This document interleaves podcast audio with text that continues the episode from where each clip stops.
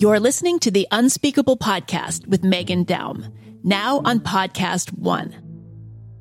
Hi, I'm Frank. I don't like change. And I just saw a billboard for this new B J's Wholesale Club talking about how you could pay as little as two cents a gallon for gas. Look, when gas prices are this low, we can't complain about gas prices being too high. No, sir. I wouldn't join B J's Wholesale Club. Hey, thanks, Frank. But if you do want to sign up now to get a forty dollars B J's digital gift card, join the new B J's Wholesale Club, opening soon in Ross Township. Visit bjs.com slash Ross Township or the B J's Membership Center at the Block Northway. Offer valid for a limited time. Are you in excruciating pain brought on by your son, daughter, or spouse suffering from addiction? You are not alone. If you call Recovery Centers of America today at one eight eight eight recovery, your whole family can begin to recover. At Recovery Centers of America at Monroeville, your loved one will be treated with care by expert addiction professionals, while family programming will give you support and healing so that you can recover as well. R C A accepts insurance, provides transportation, and offers intervention services. Call one eight eight eight recovery. Now.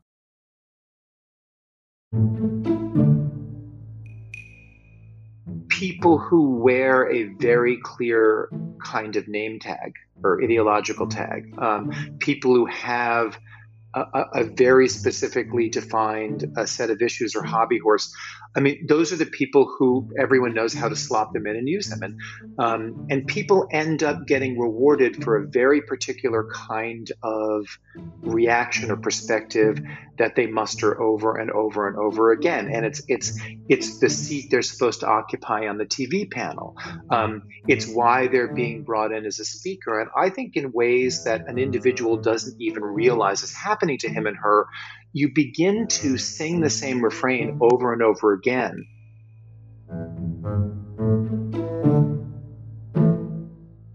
Welcome to the Unspeakable Podcast. I'm your host, Megan Daum. My guest, whose voice you just heard, is longtime, now former, New York Times columnist Frank Bruni. But before we get to the interview, I want to make a few quick announcements. The first is that later this week, Thursday, August nineteenth, we will be having the first official Unspeakable Podcast virtual hangout. Listeners have been asking for ways to form a kind of community around the show, a chance to get together and rehash some of the things we talk about here. And this will be our first effort.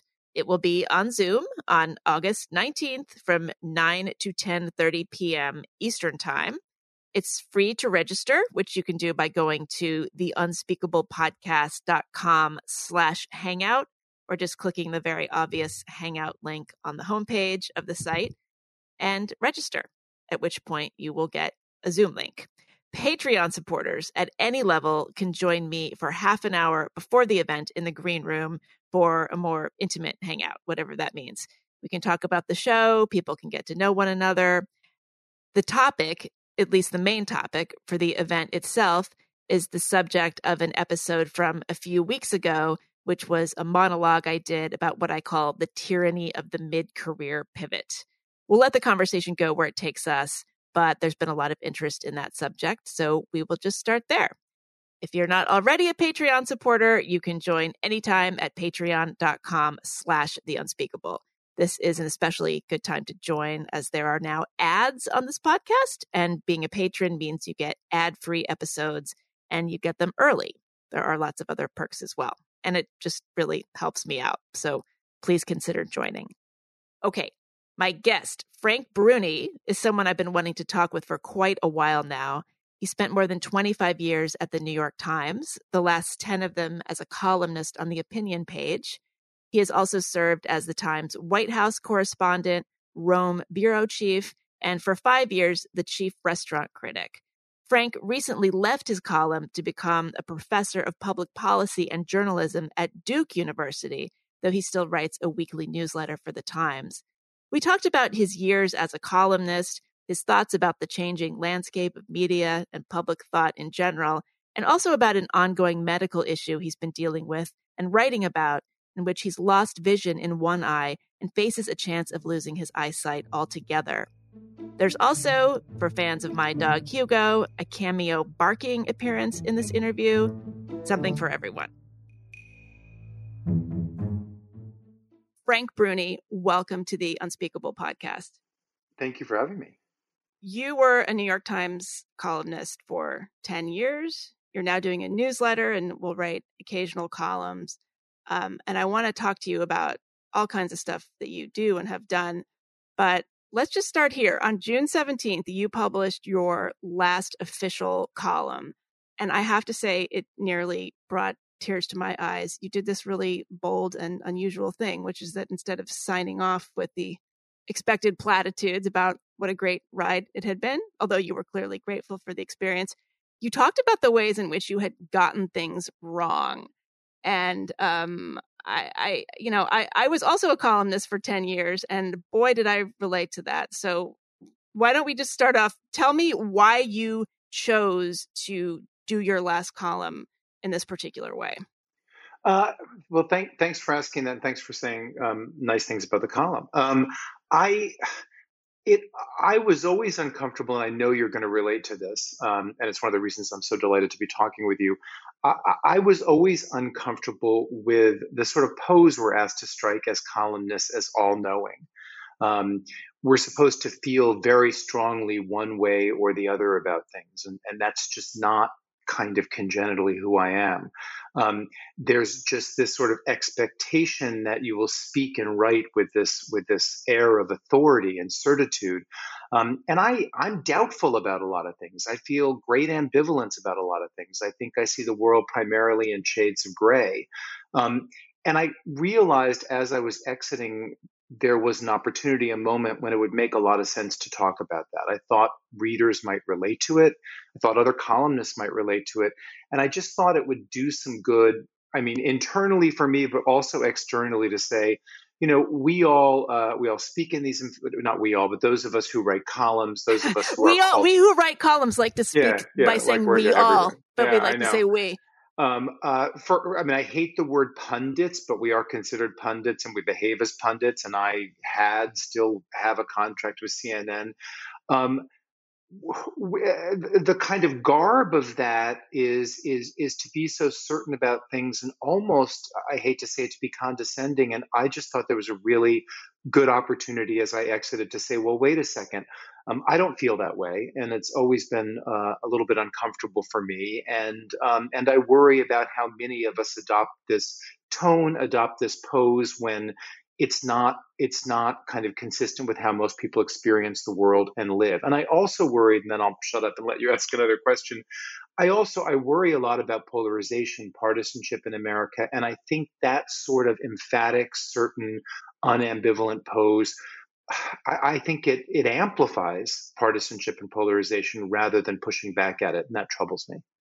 Yeah. I mean, there's something about just the conceit of the newspaper column in and of itself that I often wonder if it's even useful anymore. If you're really an honest broker, I mean, the, the job of the writer is to, is to, you know, embrace and grapple with his or her own conflicts, right? So like it's it's antithetical to the form of a column.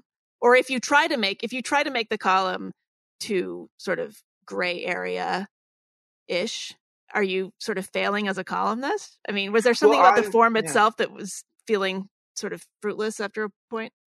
Well, it's interesting you say failing as a columnist. Um, I, I can't. Yeah, I wasn't I, suggesting I, that you were failing oh, no, as a no, columnist no, no, no, in no, any I, way. Uh, oh no, no, no, no, no, no, no! I'm, that's not what I'm reacting to. I, I, I probably more frequently failed than succeeded as a columnist, and, I, and I'm okay with that. I tried. I tried my best, and and I think I did some good work amid um, work that I wish were better. But the, I wanted to respond to the word fail. One of the problems here is the marketplace, and here I'm going to. Um, deflect uh, some of the responsibility or share the responsibility or blame or whatever for this kind of exaggerated certitude of the media. I'm going to put some of that back on consumers. Um, I think, you know, when I look not just at my own columns, when I look at columns at the Times that do well or don't do well by the yardstick of metrics, Um, and metrics have become a very big and warping factor in the media today. Um, readers respond to screeds. Readers respond to Jeremiah ads. Readers don't respond to, well, you can look at this issue from eight different ways. Um, and these people over here, they may not be right, but they have a few valid points. And these people over here, in fact, if you do that, even if you do it in a very meticulously apportioned way, people throw the word false equivalence at you. And I hate that phrase, because you can say, here, this, this side is right on X, Y, Z, A, B, C, but let's not forget that that point F, which the other side brought up is a good one. You haven't equivalenced it. You haven't equaled anything. But the minute you give any side um, any kind of point or credibility, you get thrown this false equivalence thing. Anyway, back to the metrics thing, though, it is hard to succeed as a columnist by the yardstick that we're given today. Um, if you wallow in ambivalence, because that's not what the marketplace responds to. Yeah. Did you want to I mean, to does be... this resonate with you? I mean, Total, does, does, oh, a hundred, yeah. totally, totally. I mean, I don't even, a part of the reason I'm hesitating is I have so many thoughts and I have so many questions. I'm trying to figure out where to start. I, so, well, let's start here. Did you want to be an opinion haver, an opinion columnist? You were a reporter for a long time. You covered Rome. You, you know, you covered the, the Bush campaign, the White House. You were a restaurant critic, famously. Did you, all during this time, were you saying to yourself, oh gosh, if I can just pay my dues, you know, this way, someday I'll get to be an op-ed columnist? No, not at all. Um, I mean, I, um, I have never had a, I mean, the, the, the, kind of riot of contradictory jobs that I've had or beats that I've had that you just mentioned, I think point to this. I have never had a career arc or career plan. I've just always wanted to do the next thing that was sort of new and interesting and scary and challenging. And so I, I do think there are, especially today, because opinion journalism has exploded, or maybe the word metastasized would be better. Um, I think there are a lot of people, and no, and it's, it's, um, the compensation, for lack of a better word, for opinion journalism is often greater than it is for news journalism. I mean, it is it is often the opinion journalists uh, who have podcasts or, you know, network contracts, stuff like that, who get who get different sorts of speaking fees. And again, the marketplace is really crazy and, and warped right now. Um, but I had never been one of those people who thought, oh, I wanna I wanna be an opinion journalist. I want to write columns. I want to opine on T V. Um, I just liked doing different journalistic things and flexing different journalistic muscles. And someone came to me and said, you know what makes sense for you next is is is we think you you'd be a good columnist. Um, Frank Rich had just left the Times to go do um, you know some very exciting things in the world of T V, cable T V, and and to, and to write occasionally for New York Magazine.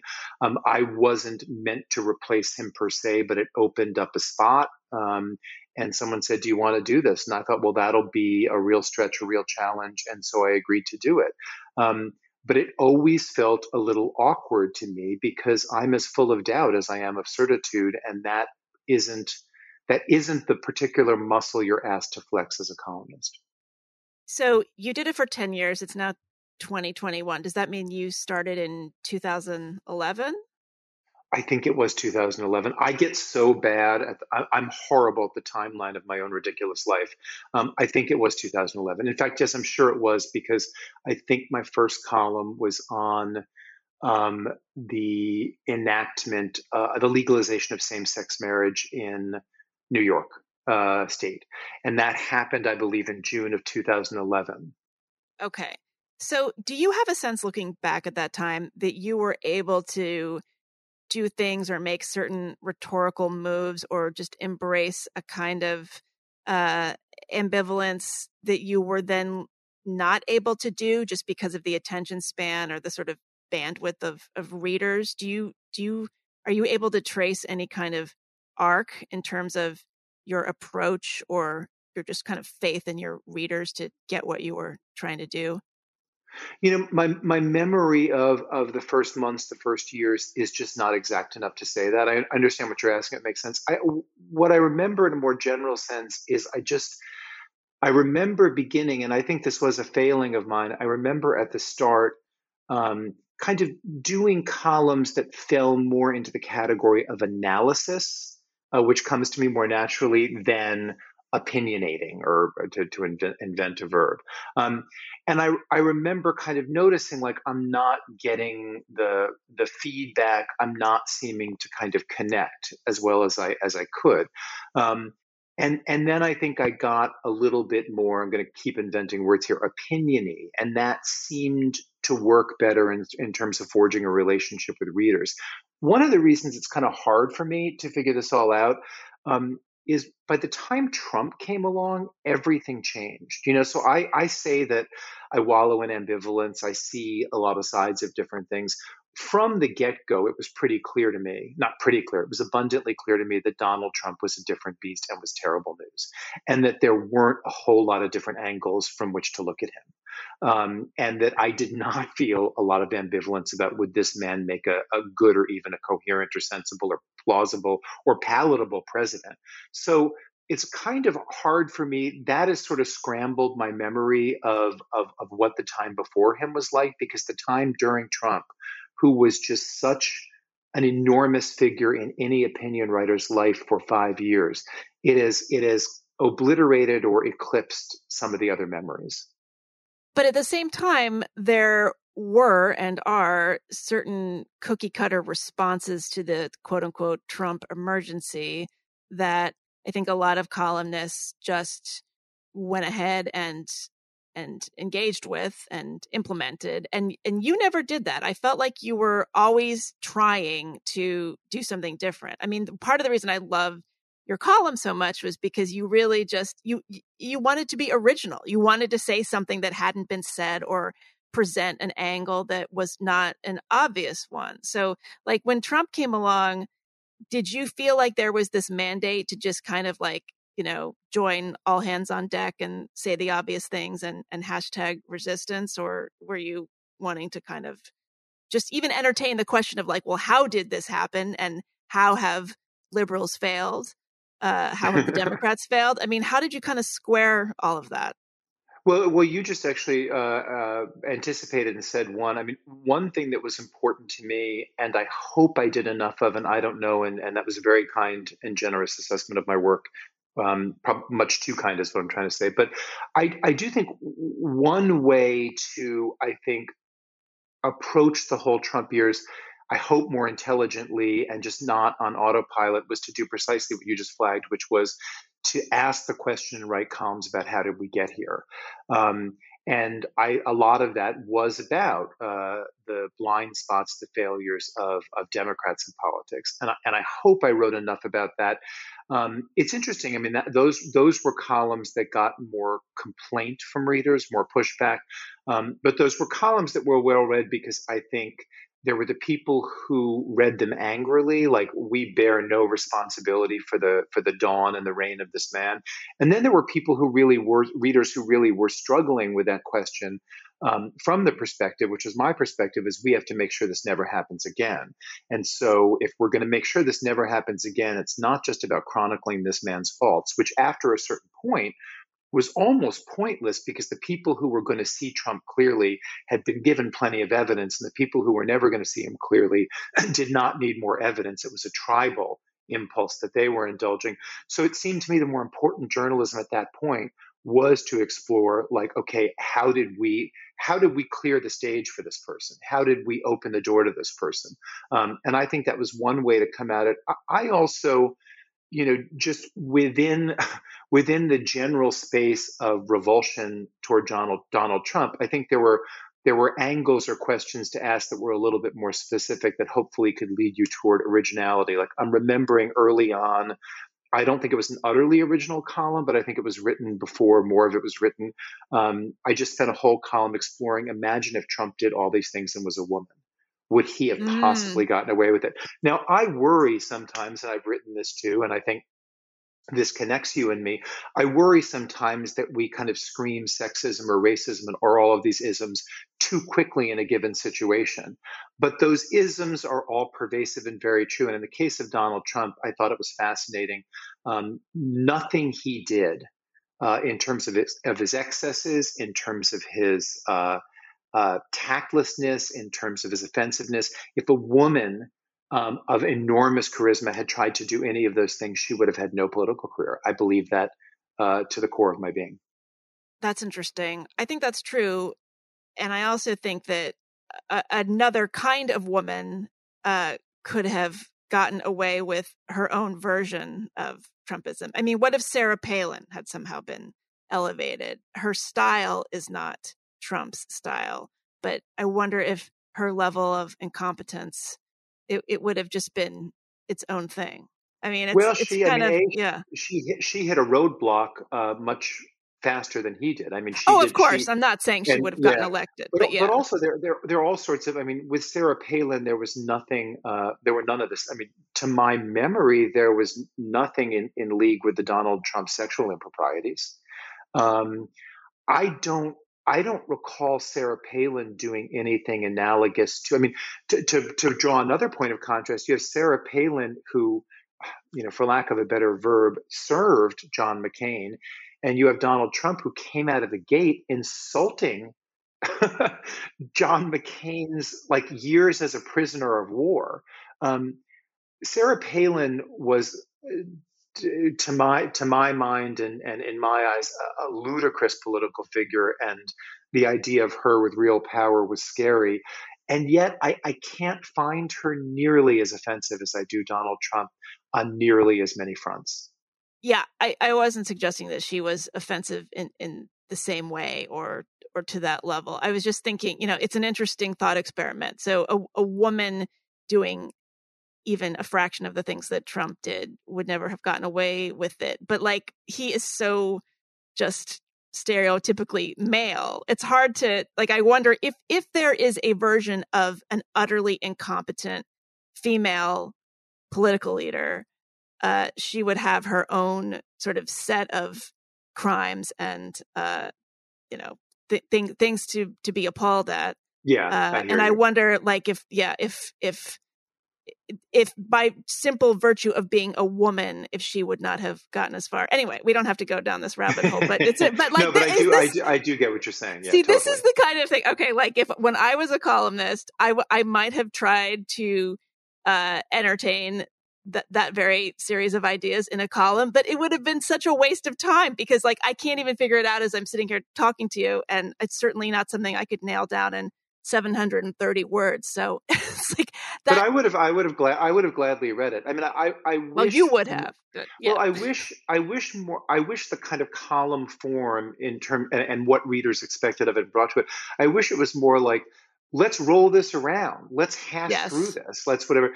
But, um, that's not, that's actually not the genre, at least not today and probably not ever really. But, um, but that's, that's who you are. That's who I am. It's why, why neither of us ever found the perfect home in a column. Yeah. I remember at one point, um, there was an effort to syndicate my column in the L A Times and it failed utterly because they, they couldn't figure out who I was. I mean, they, they needed, you know, the sale, there was a sales force that needed to go out and like convince random local newspapers all over the country that I was somebody worth running, but I was neither fish nor fowl. They couldn't figure out what Wait, my is she our angle conservative? Was. Is she our yeah. liberal? Is she our feminist? Is she yeah. our anti-feminist? Yeah, no. And I mean, and that's another one of those warping factors in the media today. Um, people who wear a very clear kind of name tag or ideological tag, um, people who have A, a very specifically defined uh, set of issues or hobby horse. I mean, those are the people who everyone knows how to slop them in and use them. And um, and people end up getting rewarded for a very particular kind of reaction or perspective that they muster over and over and over again. And it's it's it's the seat they're supposed to occupy on the T V panel. Um, it's why they're being brought in as a speaker. And I think in ways that an individual doesn't even realize is happening to him and her, you begin to sing the same refrain over and over again, because in, in ways that you're not even initially conscious of, you're being rewarded for that refrain.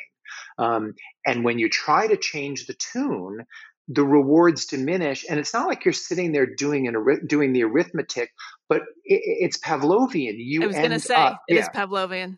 Yeah, and before you know it, you have become a very before you become it, you have become a very specific thing in a very cinching outfit. Um, and if you dare stray from that, you're actually kind of uh, going to spoil the formula, spoil the model, and all of this is reflexive. It's not. It's not some kind of cynical plot.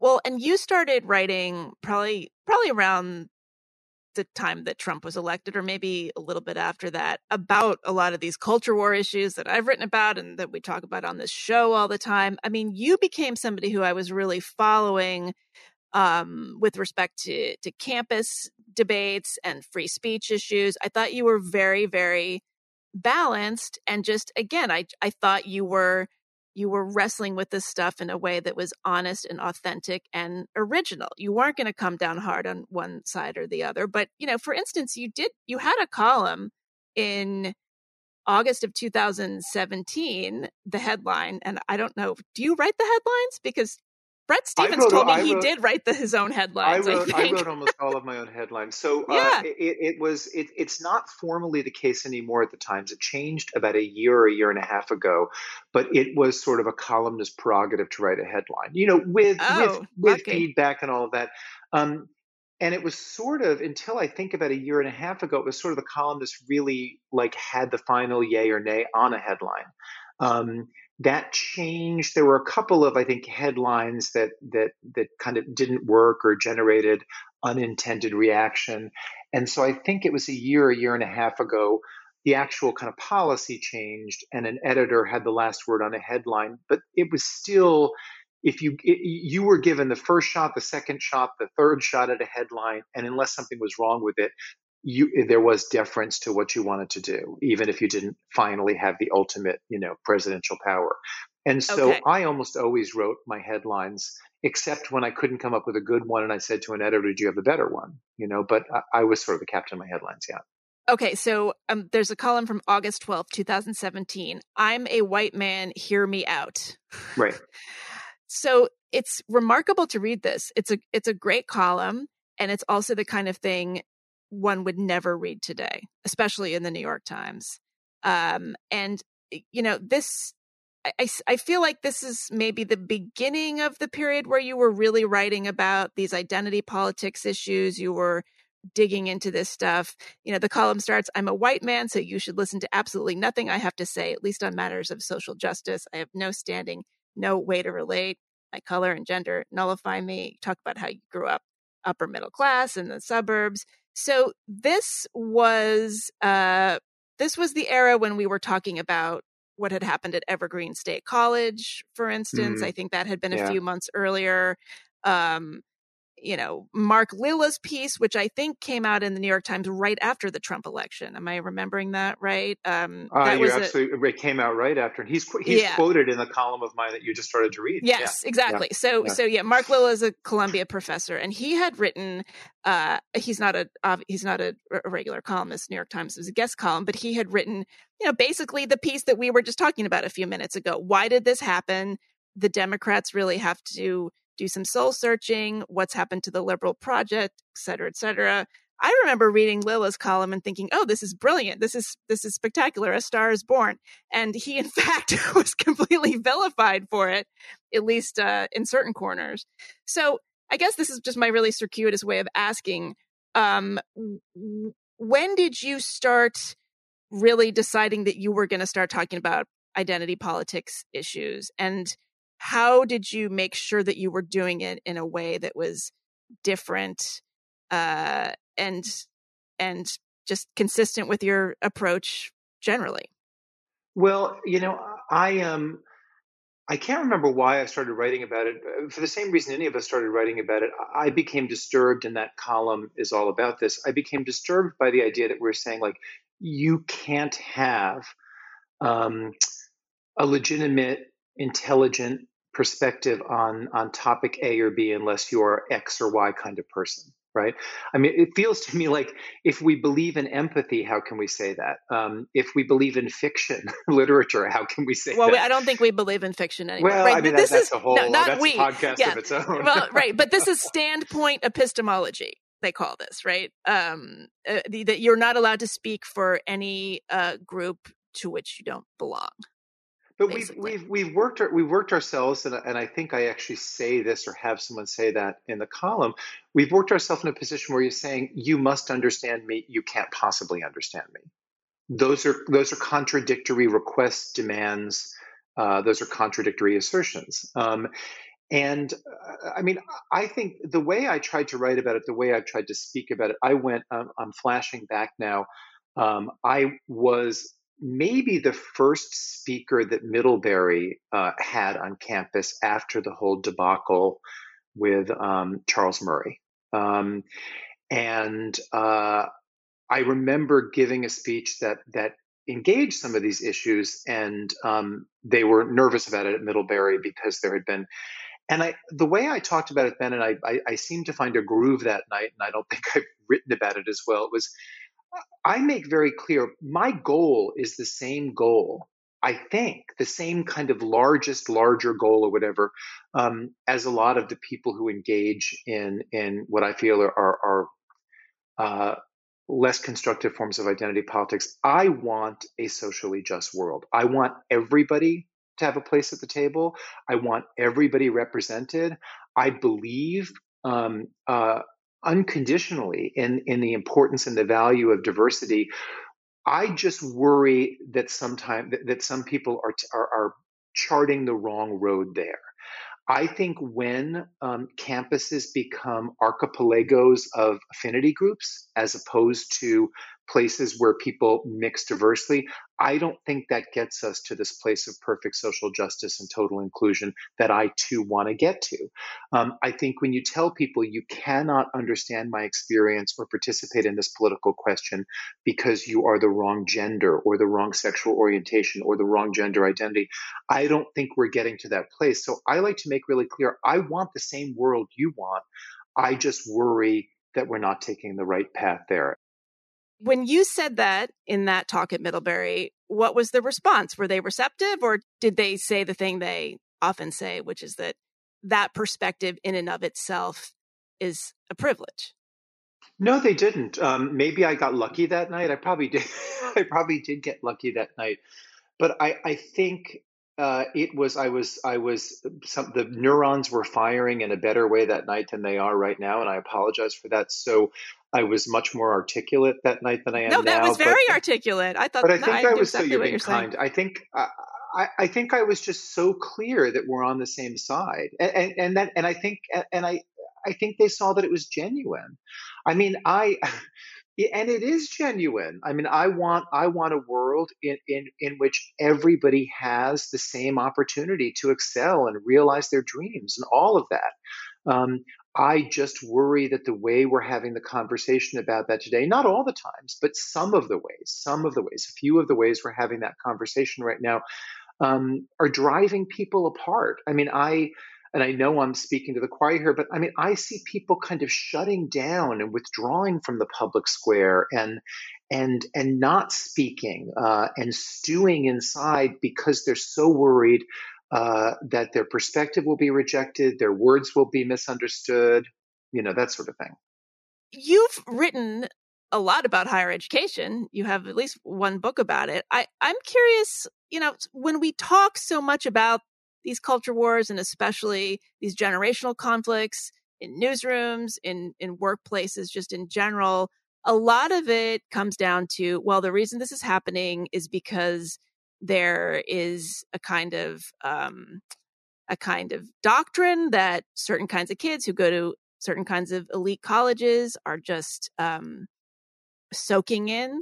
And, you know, we can have a kind of facile conversation about how misapplied ideas about intersectionality function as a doctrine that a lot of these educated people are taking with them into the adult world. But I'm wondering, as somebody who's looked really hard at higher education and and the, you know, high school educations that lead up to it, I wonder if you have a deeper diagnosis um, about why this is happening, uh, just, you know, to young people, and then why they're why they're bringing it with them into the wider world.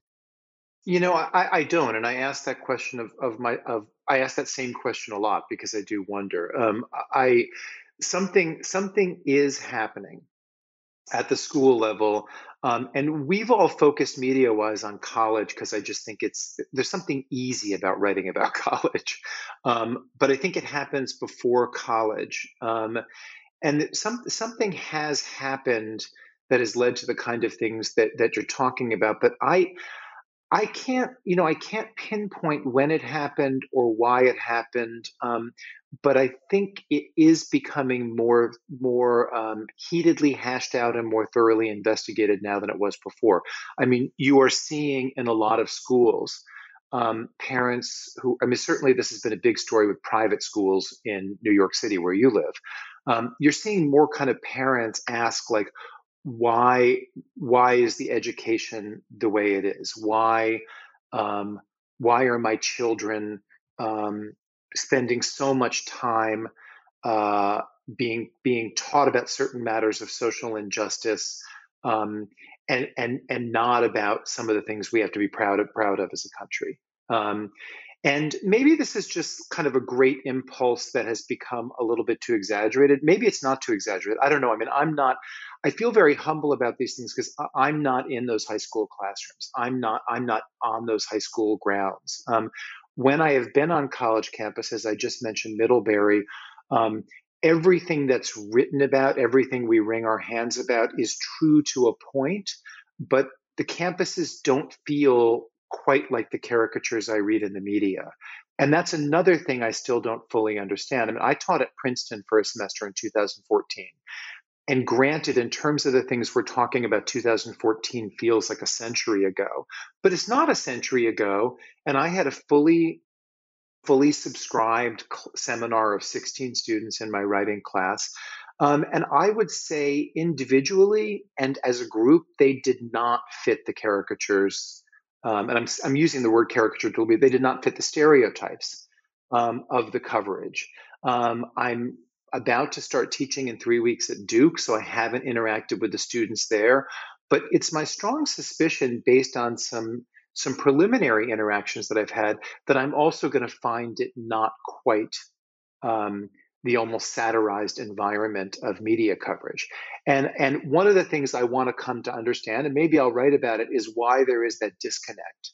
Um, and I think it's it, I think it's partly reflective of something that is a big problem in our politics right now, a problem that is connected very much to social media, which is that the loudest voices come to define any and every environment. The loudest voices, by which I mean obviously not volume, but the people who are tweeting the most, who or who are tweeting the most splenetically, um, the people who are uh, blogging the most or blogging the most splenetically. And I think Um, a, a really kind of perverting thing has happened on, in the way we look at campuses and the way we even analyze American politics, where we tend to um, jump to enormous conclusions based on those louder voices. And we have we have conflicting evidence. So I suspect something is true on campus that is also true in our politics, and that was revealed by Joe Biden's election. I think it's impossible to analyze Joe Biden's success in the Democratic primaries and then his election as president without coming to the conclusion that he was proof that the loudest voices on Twitter are so far from the majority of mm-hmm. the country. Mm-hmm. And yet now that he's in office, we're seeing a lot of pandering to that sort of sensibility. Or, or maybe that's just what we're hearing about in the news, or I'm seeing people making fun of on Twitter, but there is, I hate to use the term virtue signaling because it just seems so reductive and dismissive, but we're seeing a lot of virtue signaling out of that administration. So well, how do you account for that? Well, I mean, I'm going to just use the word, the phrase virtue signaling because you did and you used it apologetically. So I, I don't, I'm not, as, I'm asterisk not using, after it. Yes. Yeah. No, I'm not, not we're, using I, it. We're using it ironically. Yeah. no. I'm not, yeah. I'm not, but I'm not using it in a, in a mocking way. Or I know. Like, but But the stuff you're talking about, uh, this is just a possible theory of the case. It's one thing I wonder. I find myself watching um, Biden and the people around him or, who are the most Biden-like or reflective of, of, of what he wants to happen. I wonder if some of what you're seeing is happening so that when it then comes to the legislation, they can actually plow through the middle a little bit more. Mm-hmm. Now, yeah. yes, he yes he came out of the gate with eno- with an enormous spending package, um, but you know what? That enormous spending echoed the enormous spending of his Republican uh, predecessor in the context of the pandemic. I mean, everyone focused on that first big piece of stimulus relief, whatever you want to call it, that Biden signed, and we were and we were and we were being treated to no shortage of media stories about, wow, he's the new F D R, which was ridiculous because it also was kind of extrapolating forward to all the all the trillions he wanted to spend to come. It's not clear he's going to get to spend those trillions at all, but his that package was not that much bigger than what had happened once the pandemic dawned in the administration before him, right? Look at infrastructure now. It's pretty clear that Joe Biden will be content or would be content um, with with what would represent a, a bipartisan compromise measure. Um, he is not, to, my, to as best I can tell, Um, indulging that much or capitulating to the progressives in the House. Um, so the other stuff that people point to and say, wow, that feels really out there. Wow, that feels really lefty. That's mostly in the realm of words, but in the realm of actual spending and legislation, do we do we see that same thing in Joe Biden? Not quite yet. I mean, he's proposed stuff that I think he knows he's never going to achieve. And I kind of wonder if he kind of gives this set of signals um, to kind of quiet a, a certain group that could foil things and then just plows through, not exactly the center, but the center left. Yeah, no, I think that's a really good point. And then, of course, a lot of people on the left would say, well, you say that like it's a positive thing. You know, this is exactly, they they say that, you know, whether it's corporate signaling or whatever it is, that this is used as cover as people just maintain the status quo and keep the people in power who've always been in power. But yeah, I mean, that's a, well, I'm, that, I'm that's saying a different... it not as, I'm saying it not as positive or negative. In this right, case, I'm saying, it not, I'm saying it just as analytical. And, and, and I'm not making a judgment as to whether the kind of progressive wish list or the anti-progressive wish list is true, but I, I believe in, in um, I don't believe in letting the perfect be the enemy of the good. I believe in doing something rather than nothing. I'm not sure an all or nothing approach gets us any legislation at all. Um, and so to me, like, ideology is over here. Practicality is we have certain needs, certain of those needs involve spending. How do we get some spending, right? Right, right, yeah.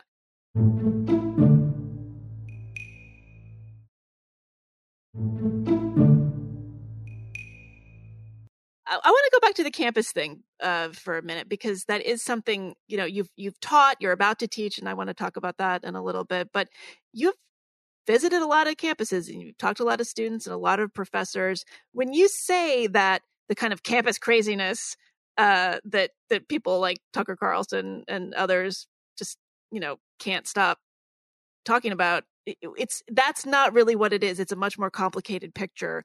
What do you see? Do you see students who are generally in the middle or tend to be just curious? Do you see students who say, I can't speak up in class, I'm afraid to voice my opinion?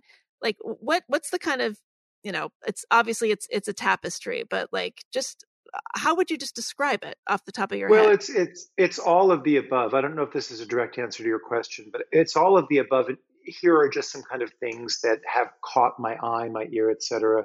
Um, when I was writing more about higher education, certainly when I was writing my book about college admissions, I talked frequently with and got to know um, many college presidents. Um, and they would say things to me Um, that they would never say publicly because they're worried about those loudest voices on Twitter, just the way newspaper editors are worried about it, et cetera. Um, and it was clear to me that they did not ascribe to some kind of, you know, kooky, um, uber, uber, uber progressive. Uh, I, I mean, I don't know what the language for it is, but they were, um, I mean, they were, they were probably, most of them were political liberals, as that would have been defined in a much kind of calmer and different, different way. Um, but they were, they were people kind of struggling with all of the questions that you struggle with on this podcast, some of the questions that we've engaged today. Um, I have found that when you talk to students, not in a, when you're not arguing with them, if your tone is not combative, but it's more uh, um, curious, um, and if you kind of ask them in a certain kind of tone, um, and not as a, and not as a sort of like punitive or questioning, or if you ask them, what about this, what about that, um, They're intelligent people who have intellectual curiosity and can be moved beyond any sort of political cant. Um, it just feels to me like that's just not tilled or coaxed to the extent it, it, it should be, because everybody is so worried about saying the wrong thing. I just wish people, I, I wish we could we could tweak these cultures, the political culture, the campus culture, so that people didn't feel the price of a badly uttered syllable was so high. Um, and so that people kind of gave each other the benefit of the doubt when they entered into discussions. Because I think with that slight adjustment, you would find um, much less acrimony um, and, and much more possibility of common ground than seems to be the case right now. Yeah. And, you know, I'll ask you a question I have asked so many people on this podcast. Why is it that more administrators, leaders, aren't stepping up and saying, I'm not going to listen to you, tiny percentage of Twitter screamers. Like we, I, we're not afraid of you. I'm just going to, I'm going to go ahead. I'm not going to change my, my policy, my approach, uh, just because a few people are screaming. I feel like if one college president stepped up and did that, the rest would follow. I know the president at University of Chicago uh, did that. He's not, um, he's not in the, in the position at the moment, but like, What? Why don't they just man up, so to speak? There aren't enough examples yet of um, of a university president uh, or or someone in that kind of position doing it, um, triggering a. Um, I keep using Twitter, but I'm done. Just that's my stand-in for all social media. There's not enough example of someone doing it. Um, facing a, a fierce Twitter outcry and then being um, supported by whoever else in the food chain needs to support that person so they don't end up uh, suffering professional um, ostracism, right? So there's not enough examples of someone doing it and a board of trustees or whatever that committee is saying, we've got your back, um, et cetera. Um, and I can't think of them off the top of my head, but I think there are examples of the opposite, and and there just need to be. So so you need someone who, regardless of the counterexamples, has enough signals from their governing body, from their board of trustees, from whatever it is, their board of directors, that it's going to be okay, and then they need to do it, and then it needs to be okay, and then the next person will do it. Um, but we sort of live. You know, they live in a, in a in a culture, and we also live in a in a culture where everyone is is governed by the most offended. Uh, you know, um, and we just need examples um, in all of the realms where that's the case. We need examples of of people not letting the most offended um, rule the day, because there are situations in which the, in which the most offended have absolute, you know. Uh, there's there's full reason for that offense, and there are situation situations in which that offense is being taken too quickly and too rashly, and being expressed um, uh, too unreasonably. Well, it's been weaponized, but I just it's like, who are these presidents afraid of? Because certainly the the boards of trustees are not a woke crowd. Neither are the parents. Neither are the alumni. So, like, who's afraid of who here? But that's the sixty-four thousand dollars question. Like, how how does I mean, it really is. And I, I mean, there should there should be a whole body of journalism on this. But how does how do you have situations in which what what is often a viewpoint that is so far from the majority or the overwhelming majority viewpoint? How how does that viewpoint end up um, kind of shaping everything? Um, I, I, I don't I don't fully understand it. Do you? No, and and it's certainly it's it's not a follow the money kind of thing, because I can't believe that if if the presidents at places like Harvard and Yale and Brown and Princeton, anywhere, if if they suddenly made Twitter angry at them, I can't believe that that would have a negative effect on applications. If anything, they would go up. These these places are not hurting for money, nor. nor will they be for a very long time. I, it's, it's like, it just doesn't make any sense. I, I've said this before. It's like the culture is being held hostage by some phantom. I mean, maybe, and here again, I'm just thinking out loud and hashing this out with you. I think I think one of one of the reasons is, I think, a sort of good and admirable and earnest, uh, those maybe aren't the right adjectives, but one, which is sometimes the, um, you know, we're kind of speaking in hypotheticals, but so- sometimes w- whatever whatever cluster of people are are most offended by something and end up kind of um, shutting down conversation, whatever. Often this is happening within the within a larger context of this particular this particular iteration of offense. This particular the particular prompt for this offense may not seem um, may not seem to kind of rise to everything that's going on and all of that. But the larger context for the offense is a desire um, for uh, for a fairer, better, more just, um, kinder Uh, uh, climate of wherever it is, country, campus, yeah, whatever. Yeah, and and so sometimes I think it ends up working out the way it does because because people people want to do right in the largest sense, and and it feels like that largest sense is served by hearing, listening to, and responding to this particular thing. And and it gets confused in that way. Um, like the the given fact pattern of that situation ends up being a little bit nuts, but it's all happening in a larger context of, yes, we want to get to this place. Yes, we want to be um, fair, enlightened, inclusive, whatever people. Um, and so it does become hard to navigate a particular circumstance because that circumstance exists within this much, much kind of larger arc. Yes, yes. But what you're describing, it's not that complicated. It's, it doesn't seem like it would be that hard to entertain these two concepts at the same time. These are some of the smartest people in the world.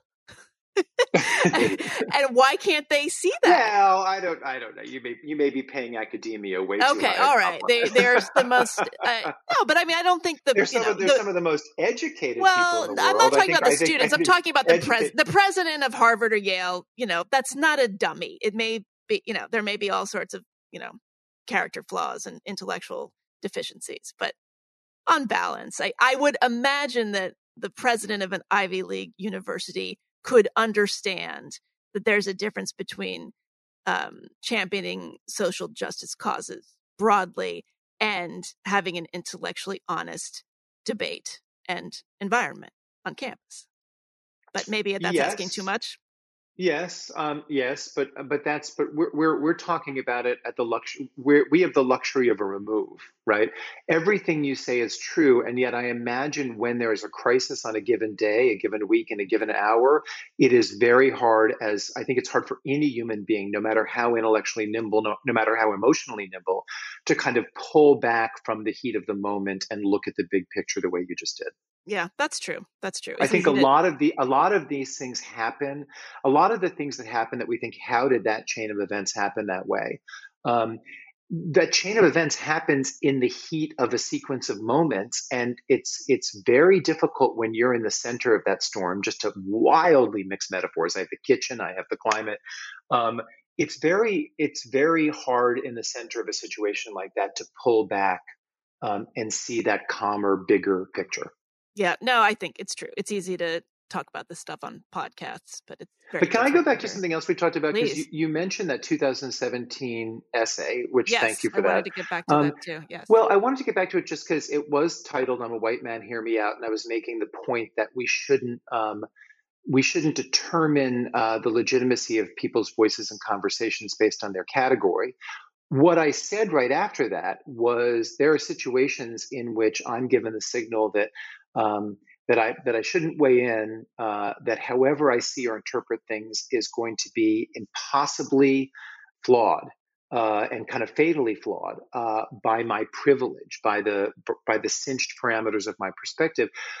I'm also gay, um, and as I said in that column, I, I'm not just gay. I'm I'm gay from the early nineteen eighties. I'm gay. I was openly gay at a moment in time. When I realized I was gay, and I think I realized it by the age of twelve at the latest, um, I was scared about what that meant uh, for my future because the world was different then. I mean, it was a hell of a lot better then than it was for someone who realized uh, uh, he or she was gay in the nineteen fifties, but it was still like a scary, like, what does this mean for my, I mean, I think I'm a journalist in part because when I was, um, when I was in high school and college, uh, and I was gay and I was openly gay in college, I kind of thought, you know, there are certain professions where this is going to be a set of ankle weights. This is going to hurt me because I'm not going to fit in and I have got to go do something for a living. Oh, wow. I've, I've got, I've got to find, I've got to find a realm where if you're a bit of an outcast or a nonconformist, um, it's no point against you. So, I mean, I, I was in this, um, I was in this prestigious program at the University of North Carolina, this prestigious merit scholarship program. And I, I would say, I mean, it, it felt to me like half of my classmates were looking at investment banking at the time. That was the thing. You know, then it became management consulting. I doubt either of those worlds would have been right for me, but I remember thinking, ah, that's what you do when you fit into the country club. That's what you do when you, anyway, my point is, I, I I understand in a small way. I'm not equating this with the experiences of of of a person of color or whatever, but I understand in a small way what it feels like to be marginalized or to fear to, to fear that. And so in that essay, I said, so there are people who would say, ah, you can speak of and to things because you're gay. You can't speak of and to things because you're white. You know what? I don't think either of those things actually Um, argues for or against my perspective or the legitimacy of it. I, I, I think I think one's voice in something has more to do with matters of character and intellect. And that was my point, was let's not invite or disinvite people into discussions based on the category they're slotted into. Let's let's invite or disinvite them into discussions based on the credibility of their argument and the earnestness of their character. Yeah, no, I'm glad you circled back to this piece because we I kind of uh, I kind of. we got a little derailed and I meant to, to talk about it in, in greater depth. Yeah. I mean, what you just said though, and what you say in the piece, and you've got a lot of name checks actually in this, in this column of people who are friends of the show, Phoebe Maltbovy, who wrote a wonderful book about privilege. She was way ahead of her time with the, uh, the privilege, the, the uh, cultural obsession with privilege. You talk about Thomas Chatterton Williams. Um, okay.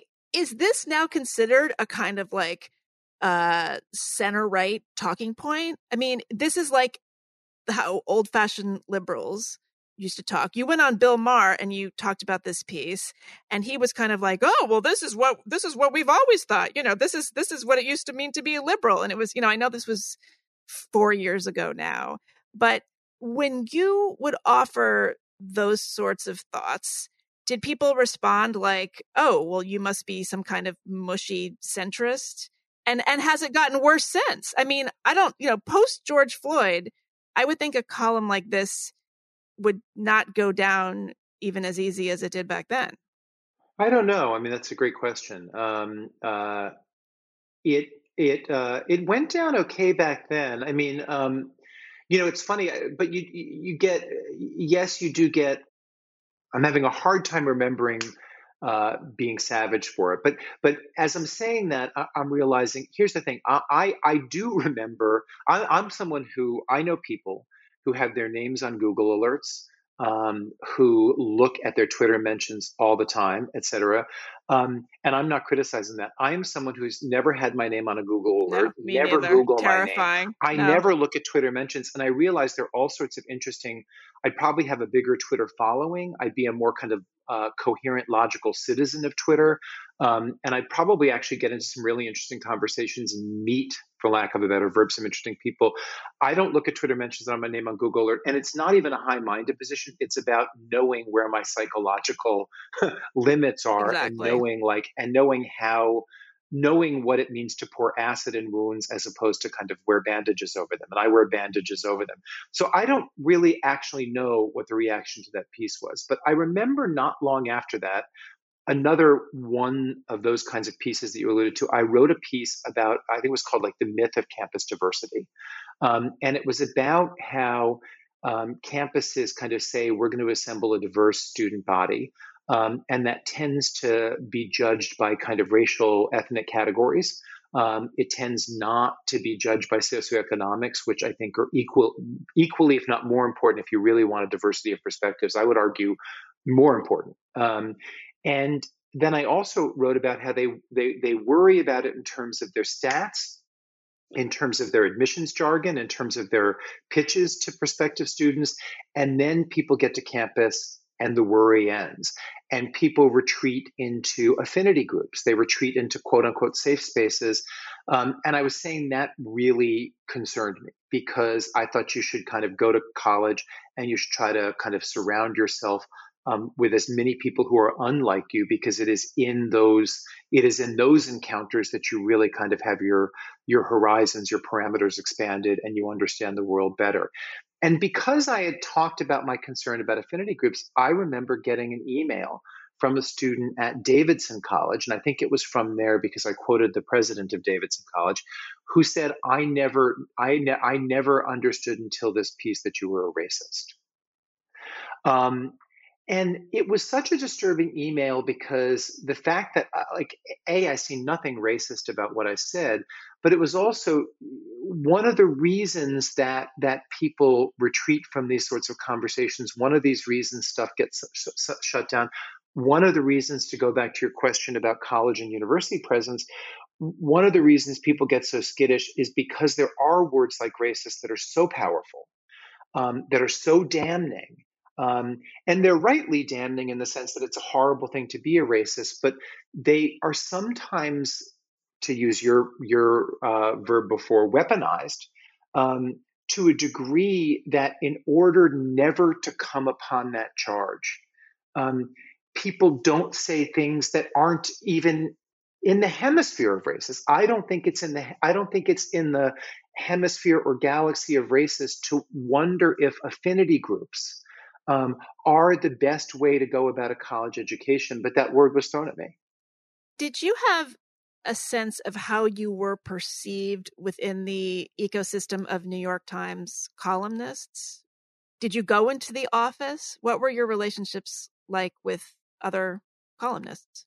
My relationships, I, I don't, I don't know. Um, I don't know how I, I can't give a good answer to how I was per- perceived within the ecosystem. And it's also an impossible answer, because the ecosystem changed. The ecosystem of newsrooms has changed so much over the last ten years. Um, and so at any given moment, at any given year, the ecosystem was, uh, was probably different from what it had been a year earlier. I mean, I can tell you that um, I am someone in my private life and in my New York Times life um, who has a, a very ideologically diverse um, group of of, of of of friends. So, I mean, t- take the New York Times. Um, Brett Stevens is a close friend of mine. Gail Collins is a close friend of mine. Uh, Nick Kristof is a fairly close friend of mine. Um, you know, th- those people are all at different at different points in the ideological spectrum. Um, it's true in my private life too. Um, I I I want to talk to people who have have different positions than I do on issues, um, and I want people from different places of the political spectrum to, to to want to talk to me. And I also kind of don't even know. I mean, I said political spectrum. I've used that in writing. It's hard to kind of come up with a different vocabulary.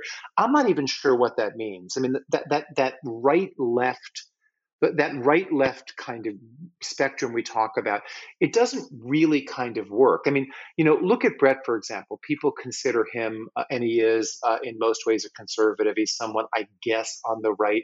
Uh, Brett is Brett is has been for many years, to my knowledge, pro-marriage equality. Brett is pro-choice. Um, I think is I think the Brett haters out there would be shocked to learn that. Um, I know. Well, he was a guest yeah, yeah, on the show. It's not hard to learn. He's written about it. I know. Well, he he was on this show and he was wonderful. And I had so many people saying, "Oh my gosh, I was sure I hated him, and now I I don't know what to think." And yeah, it was they were disturbed that uh, they had enjoyed him in our in our interview so much. So yeah. But I mean, I I am I am as I believe in uh, choice. I believe in um, abortion rights. However you want to, about as fervently as I believe in anything else, for for a whole host of reasons that would take the rest of the podcast. And there's no point. I have friends um, who are uh, opposed to, um, to, to to most abortion rights. Um, and it is because they firmly, firmly believe Um, I mean, it, it, it's core to them uh, that life begins at or very soon after conception. If you believe that, I, I don't understand that belief, but if you believe, I mean, these are these are lovely people who are not, you know, not all those contradictions that get layered. They're not people who then, you know, believe we should use the death penalty liberally. I mean, they're not they're not people who then want to deny Uh, you know, basic social services to families in needs. They don't fall into that category of, oh yeah, you want this kid to come into the world and then you don't care about it. If so, and all of those things are legitimate gripes to have with the quote unquote pro-life, uh, a phrase I don't like, crowd. But if you be- if you really kind of believe, um, not kind of, if you really believe uh, that life begins at or near conception, um, I understand your struggle with abortion rights. It is not a struggle I have, but how can, I mean, I can still be your friend. I can still have a discussion with you. I can still admire you as a human being. I don't understand people who literally cannot uh, fathom at all or inhabit the same space as people of contrary political beliefs.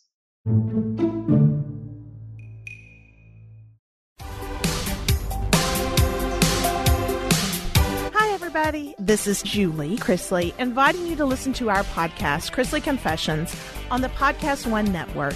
Each week, we play listener voicemails and offer advice, suggestions, and opinions based on our own life experiences. Also, listen in to get the latest updates on all things Chrisley. New episodes every Wednesday on Podcast One, Apple Podcasts, Spotify, and Amazon Music.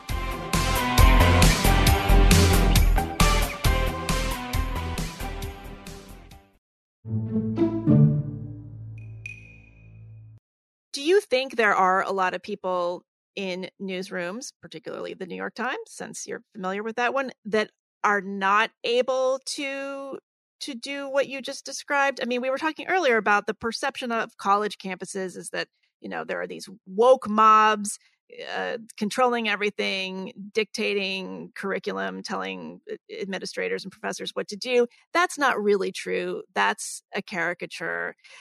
Does it, Is there an analogy to what's happening in newsrooms? I mean, from the outside, people hear about what's going on at the New York Times and like, oh my gosh, it's been it's been overtaken by, you know, thirty-five years old and younger radicals. How accurate is that? I, you know, I'm going to take a pass on that, not because, I, and no, oh, no, no, you don't work a, there anymore. Yeah, no, I no, know but you. I'm taking a pass on that. I'm not like that could be read as, oh, that's entirely accurate. I just. um I I don't I don't I'm, I'm struggling for sure. I don't. It doesn't feel right. The Times, um, well, they're no longer my full-time employer, um, and this isn't why I'm taking a pass. So I'm sort of kind of circumlocuting here, and I apologize for that. Um, I still do have an affiliation with the Times. Uh, I, I'm on a contract with them. They publish my weekly newsletter, that sort of thing. I'm I'm I'm a bit proper in certain ways, and I've never felt it was entirely right. The Times has been my home for twenty, almost twenty-six years now, or, or it was my home for twenty-five years now. It's sort of like my, I don't know, my um, pied a terre. Um, yeah. Very so, nice. I mean, but, like, but, but my point yeah. is, the, the Times, the Times gave me and continues to give me extraordinary opportunities. The Times is an extraordinary, extraordinary organization. Um, that has done immeasurable public good and is so admirable in a thousand ways. And it's it's it's kind of at this point in time my family. I don't I don't air my family's dirty laundry laundry in public, and I don't want to kind of hash out these things about the Times in public. It just doesn't feel right to me. Um, I welcome other people doing it. I think it's really really important. Because of the Times' influence in the country, I think it's important that people look at it critically and even caustically, and that all of this stuff be observed and hashed out and analyzed, because the Times, like the government, um, has enormous, enormous influence. I think it's kind of gauche for me to be that person. Okay, I agree. I, I, I'm a very similar temperament, but you know, I have to ask. I would no, be, you have to I would ask, be remiss feel, in my I, duties. And I, and I feel like a coward not, not to not to wade in, but I really do believe in this sort of kind of, I don't know, Victorian etiquette way. I don't know what how to describe it, but I really kind of do believe that it would not, it would be unbecoming of me to become Mister Critic and Analyst of the Times. um, when it is a place where on where I where some of my closest friendships were nurtured, where some of my closest friends uh, to this day exist. Brett, Gail Collins, Maureen Dowd. Um, I don't I don't want to um, I don't want to sort of like kind of rummage around that kitchen and and point out where I see soiled pots and pans. Okay. Well, speaking of kitchens, I, when we before we started recording, you said you were sitting in your kitchen in your new home in Chap- Chapel Hill. So let let's talk about your your your next uh, perch here. You know, it's interesting. You've talked about how I thought you we, were going to ask about. I know I know you have a real estate fixation. So oh, I, I do. I I'm going to bring you back ask, for that. I want to know. Yeah, I want to ask about the house. Yeah, is it what's the square footage? What what's the style? Is it like? Does oh, it that's just a little bit. That's, that's a little too bit personal. Invasive. But it's as I personal. told you, I live I live in, in a very very wooded neighborhood, and the the fruit of that is the raccoon or raccoons. They haven't they haven't yet kind of figured out how many uh, who seem to live in my attic, and the bats. Okay, that's yeah. terrifying. That's that's well, it's not terrifying. It's bats? just a little bit. It's just especially in this climate. What if they? What well, if they? Are, I mean, what if they're carrying uh, coronavirus? Or, oh, we sorry. We, we they don't. Never mind. Well, I'm not. I'm, they don't. I'm not having. Se- I'm not having sex with the bats. I mean, I'm not. I'm not making a stew with them. So you I mean, obviously I'm, believe in the lab leak theory if you're so unconcerned about bat presence in your house. No, you know what I'm going to do? I'm going to put I'm words just, in your I'm mouth. Just, uh, I'm just, I'm just, I'm just not, I'm just not assuming that the, the, the bats seem to have established, first of all, they're, they're North Carolina bats. I have no idea what that means in terms of their, their disease harboring or lack thereof. Um, but I also have not crossed paths with them. Um, they seem to, I've seen the evidence of them in terms of some droppings. Um, Outside, outside, right outside the garage, not inside. Um, but I have not actually laid eyes on them, and we don't seem to be cohabiting in any manner that's so proximal that I should worry about okay. their bat hygiene. I'm not worried All about right. their bat hygiene. Yeah. Okay. Well, I was going to say, you've talked about how when you were applying to college, you had your heart set on Yale and actually got into Yale, early decision, I think, but you changed course and ended up going to U N C Chapel Hill. You're now going to be teaching at Duke, um, but you're in the same neck of the woods. Is this does this feel like um, like you've come full circle in a way that's, you know, particularly satisfying or just cool? It doesn't. It doesn't feel full circle. Uh, it it just feels like a treat. It's it's hard to describe. I mean, I um I like you. I have a dog, um, and uh, I. try to mix it up for her and me by going on different kinds of walks. There is something, I don't have words for it, and I want to kind of think about it because I think there's probably some sort of uh, hopefully lovely, if I if I do it right, essay in it. But there is something indescribably interesting, satisfying, I don't know, about walking around uh, the Chapel Hill campus, which is beautiful. Um, and I th- I'm walking past places like I remember stumbling uh, down that plaza after one night of too much to drink. I remember doing something else illicit over there behind that tree. Um, I remember like rushing to an exam in that building that I was convinced I hadn't studied hard enough for. College for me was one of, I think for a lot of people, was not only, you know, a, a fun time and a fun time of great adventure, but I just remember so keenly walking those same paths thirty-five years ago and wondering, like, what will become of me? Will will I uh, will I make it in this world? And by that, I didn't mean like, you know, be a huge success. It's like, you know, will I be able to support myself? Do I have do I have the temperament, the sanity, the stability, the skills, the intellect, whatever? Like the world was was scary to me in the sense that I had no idea whether I would be able to navigate successfully through it. And I don't know that I did, but I've got to, I think but I you got did. to this, I think, uh, but I got to, no, no, to I, but I'm serious, but I got to this point in one piece and I came back here and I bought, I bought a lovely house in a lovely neighborhood, and I'm walking through campus with all of these flashbacks, but from this much different vantage point with my lovely dog.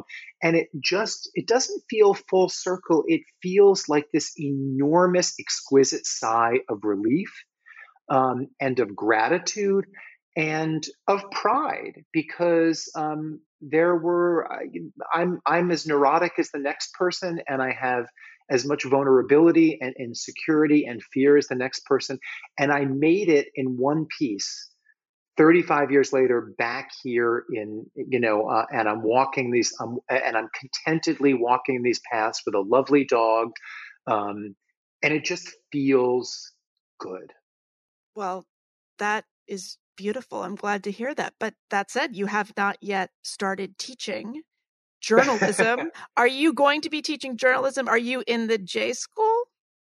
So um, one of the reasons I liked, one of the reasons I um, embraced the offer from Duke, and I'm going to Duke, is um, I I never took a class at the J School at U N C. I I I used U N C in a different way. I believe um, very fervently in a kind of classic liberal arts education. Um, I was an English major with enough classes in American studies for that almost to be a minor. I worked at the Daily Tar Heel, which was the excellent, still excellent student newspaper, and I often spent like thirty hours a week there, but I never took a journalism class per se, um, because I felt like I was going to learn that by doing it. Now, that's not necessarily the route, it's one route, but I do think there is a strong argument for um, for not taking a full complement of journalism as an undergrad if you don't have to. And what Duke does is they have within their School of Public Policy, the Sanford School of Public Policy, they have a a kind of grouping of of teachers, mostly um, mostly adjuncts, uh, a grouping of teachers and courses and resources um, that constitute a journalism kind of minor. It's called a certificate. And so you cannot major in journalism at Duke. You have to major in something else like English or history or public policy or political science or whatever. Um, but they offer enough journalism classes that should that be what you think is your professional interest or should it be a side interest, you can get um, something of a journalism education without making that your focus. I think that's a perfect approach Um, to journalism at the undergraduate level. And so that is a long way of saying to you, I'm a professor in the School of Public Policy, but I'm affiliated with the DeWitt Wallace Center for Media and Democracy. And I'll be teaching some journalism skills classes, but also some greater big picture classes. Like this fall, my first class that I'm teaching is a class on the media and L G B T Q plus Americans and what it is going to look And it's going to look at the evolution of media coverage from basically Stonewall to the present. And it's going to look at how the media at times trails behind and at other times leads society. And it's going to kind of look at the change in Americans' attitudes toward L G B T Q plus people through the lens of media coverage. So it's so it's it's a journalism class and yet not quite a journalism class, you know. We always talk about You know, anybody who teaches, especially people who teach writing or journalism, we always say, is this kind of unconscionable in a way to be training people to go into a field where there really aren't any decent paying jobs anymore? I mean, this is a, uh, this, you know, the, the returns are diminishing.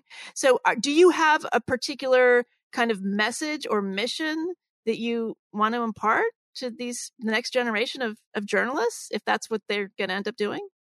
Well, first off, it, it's interesting, but be, because of the way it's done at Duke, and I think this is also true in other places, um, it's not at all clear to me um, that the majority of students I teach have a journalism career in mind or will go in that direction. So, and and and that heartens me because, like you, I am concerned about um, teaching journalism being uh, that the message of that being this is going to be a great career for you. And by the way, it might be a great career for them.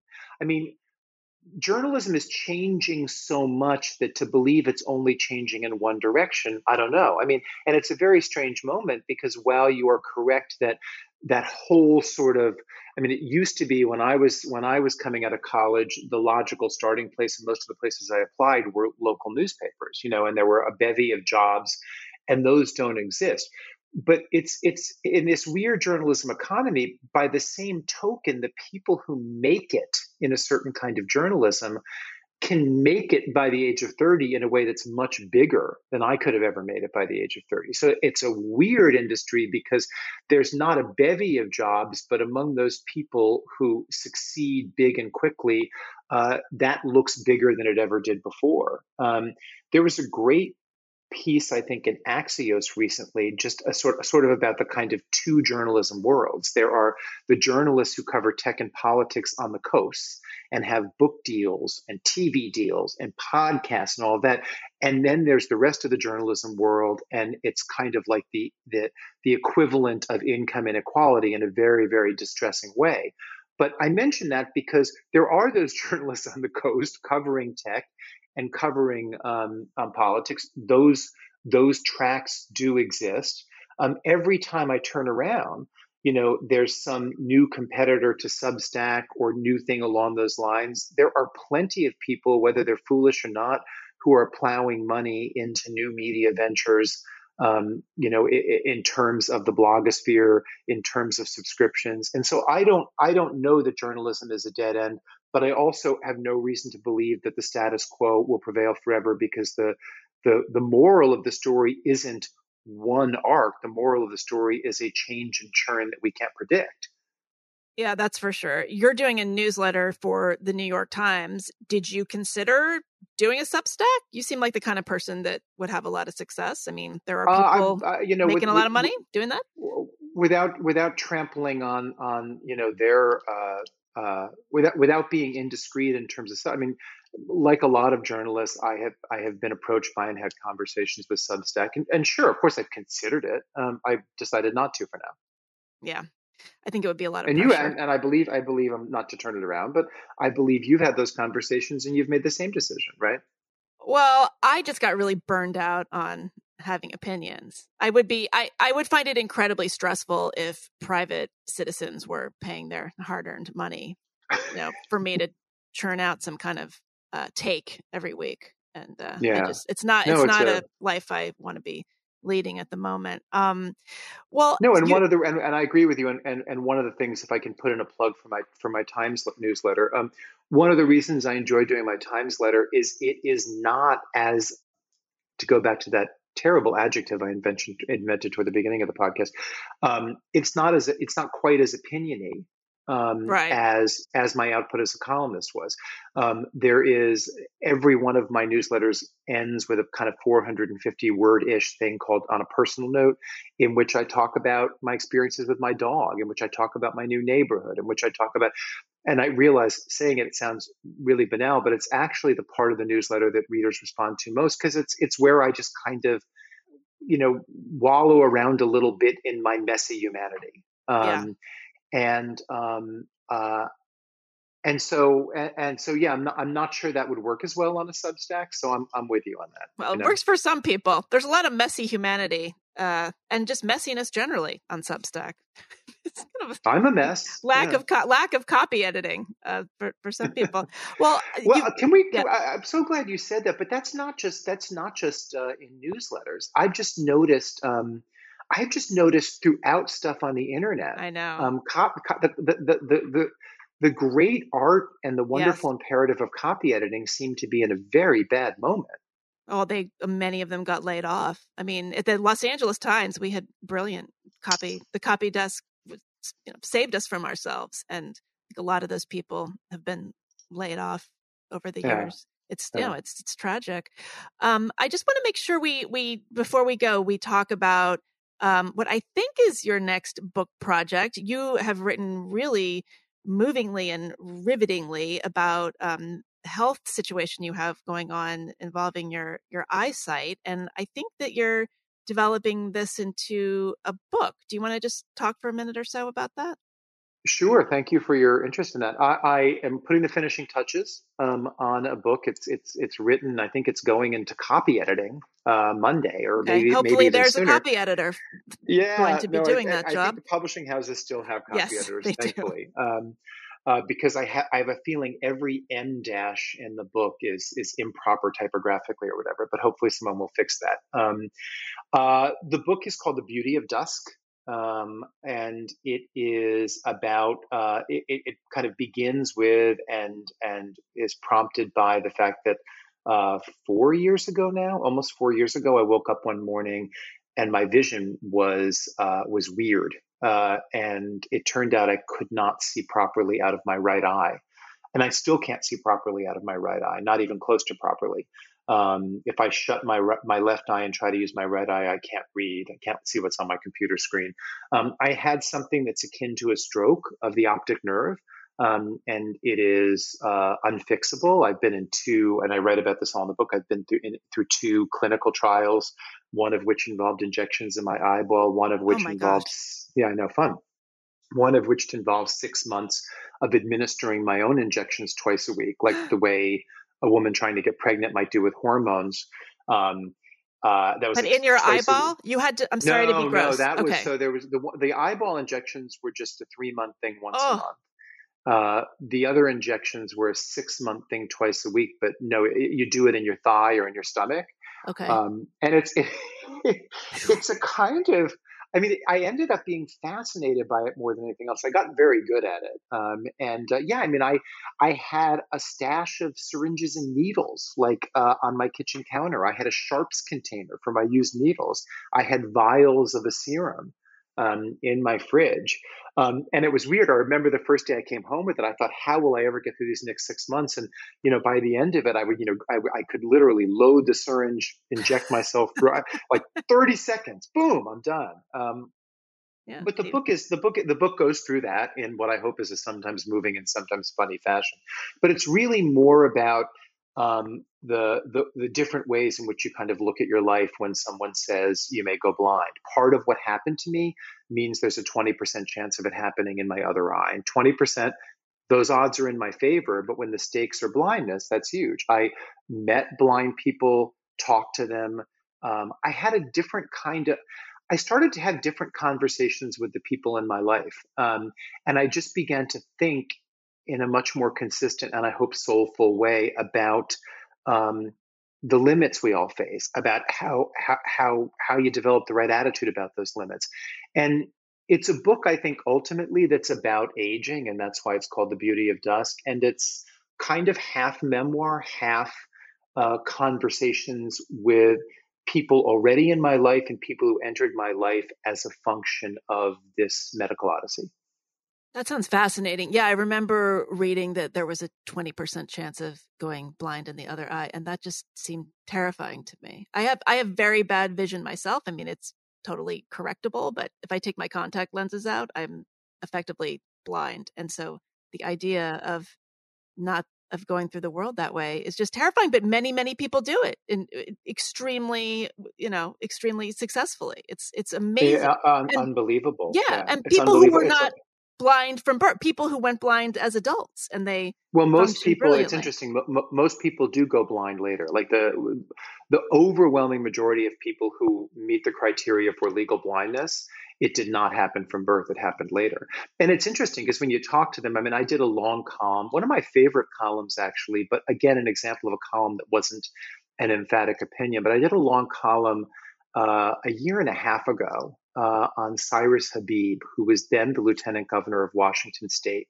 And Cyrus Habib went blind when he was eight uh, because of a childhood cancer, um, and then went on to have a career in politics that led him to be the second highest political, second highest ranking political official in Washington State. And then the, the prompt for the column was um, he was leaving politics to become a Jesuit priest. And he was someone who was being mentioned as possibly the next governor of Washington State.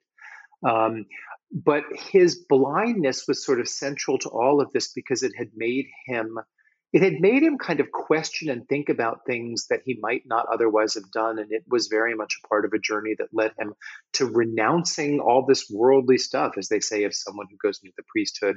Um, and he not only is on a path to being ordained as, to, as a priest, one of the longest paths, one of the most rigorous ordina- ordination schedules is that of a Jesuit. It lasts like eight to ten years. And so he's now living in a Jesuit community. Um, and he was talking about the gift of seeing until he was eight years old because he had that scrapbook of visual memories so that when something is described to him now, um, he can riffle through that scrapbook to kind of get a sense in his mind of what his world looks like. But it's it's the human gift for optimizing is, and this I talk about this a lot in the book, is just so interesting and inspiring because he talks about what a gift it was to see until he was eight. one of the highest ranking jurists in the country, uh, David Tatel, who became a friend of mine, a blind judge, he talks about how, well, the great fortune for me is that I could see until I was thirty. Mm-hmm. And he thinks all thirty years of those visual, like we have such a wonderful, blessed ability as humans. Um, if, if, if, if, if we, if we try to kind of look at our situations from perspectives that legitimately show us the upside and not the downside. Um, and that is something I've become so much better at as a result of this experience. And it doesn't mean, hey, I'm really glad I live with the specter of going blind. I'm not, but it has taught me and shown me things that I would not have been taught and shown otherwise. That's fascinating. And it's so the opposite of the kind of lens through which the larger culture operates. It's almost like people as individuals are are so much more functional than society at large, in a way. It's it's oh, if, if yeah, only no, we could is, lead with ourselves. Well I just I'm just thinking of this now. It's like, you know, or if people could just be more vulnerable about or just open about their individual struggles and vulnerabilities, maybe we wouldn't have to silo ourselves into affinity groups where we, you know, decide that we're vulnerable and marginalized about this other thing. It's it's almost like we're using these categories as shields from.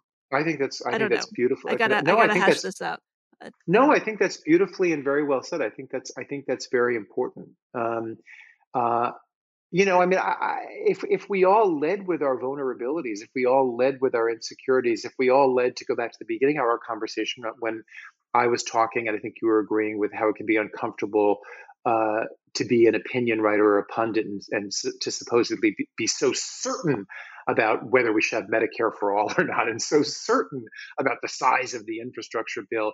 I mean, what if we all led by talking about what we couldn't figure out, by what we felt conflicted about, by what we were um, doubtful about? If we all led, if we all led with that, my God, would we have a kinder, gentler? Now I'm channeling uh, George H W Yep. Bush, but nothing wrong with kinder and gentler. And I wish we were kinder. You're and channeling gentler. Peggy it, Noonan, actually, but yes, yeah. But I right? think if yes. I think I think there's something about modern life.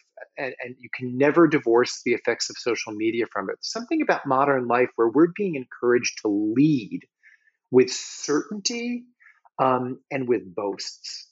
And I think if we led with admissions, confessions, and humility, which is more consistent with who we are in our quietest moments or in our last minutes before we drift off to sleep, if we led with that, oh, God, we'd be in such a better place. Yeah. Well, just to be able to say, I don't know.